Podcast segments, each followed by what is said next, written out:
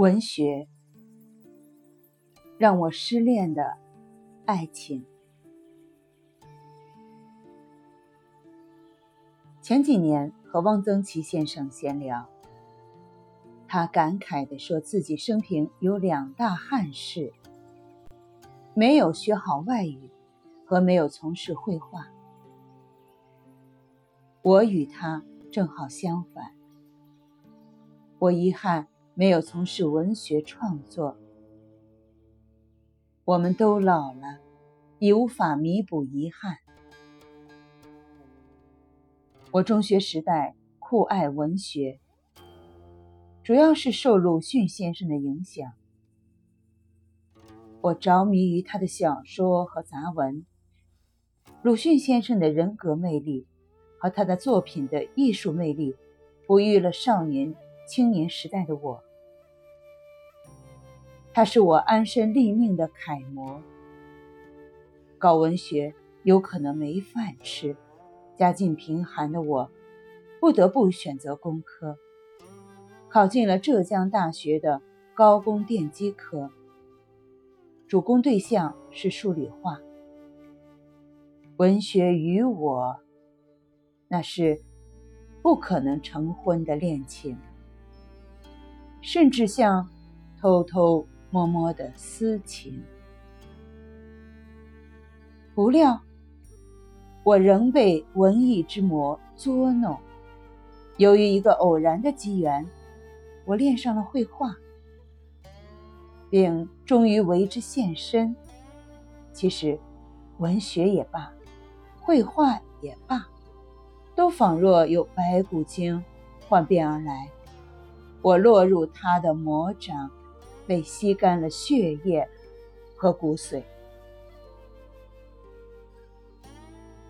现在回想起来，我之所以从理工科转行学美术，还是由于当年爱好文学的感情没有获得满足。这悄悄的爱情让我失恋了。及至邂逅美术，旋即以身相许。填补了爱之虚空。数十年来，我一味攀登美术之峰巅，欲穷千里目，路漫漫，似乎总有倩影相伴。它便是文学。美术是视觉的，画眼看沧桑，沧桑入画。需由造型的规律来剖析、组织，创造赏心悦目或触目惊心的作品。能深入理解、体会绘画语言的人不多。我们大概都只查问画的是什么，表现的是什么意思，而不易区分美之品味。文学教育直接表达思维。为了维护、阐明美术作品自身之美感功能，我开始写文章。有进攻性的文章，也有防卫性的文章。我明悟了鲁迅当年不得不写杂文的初衷。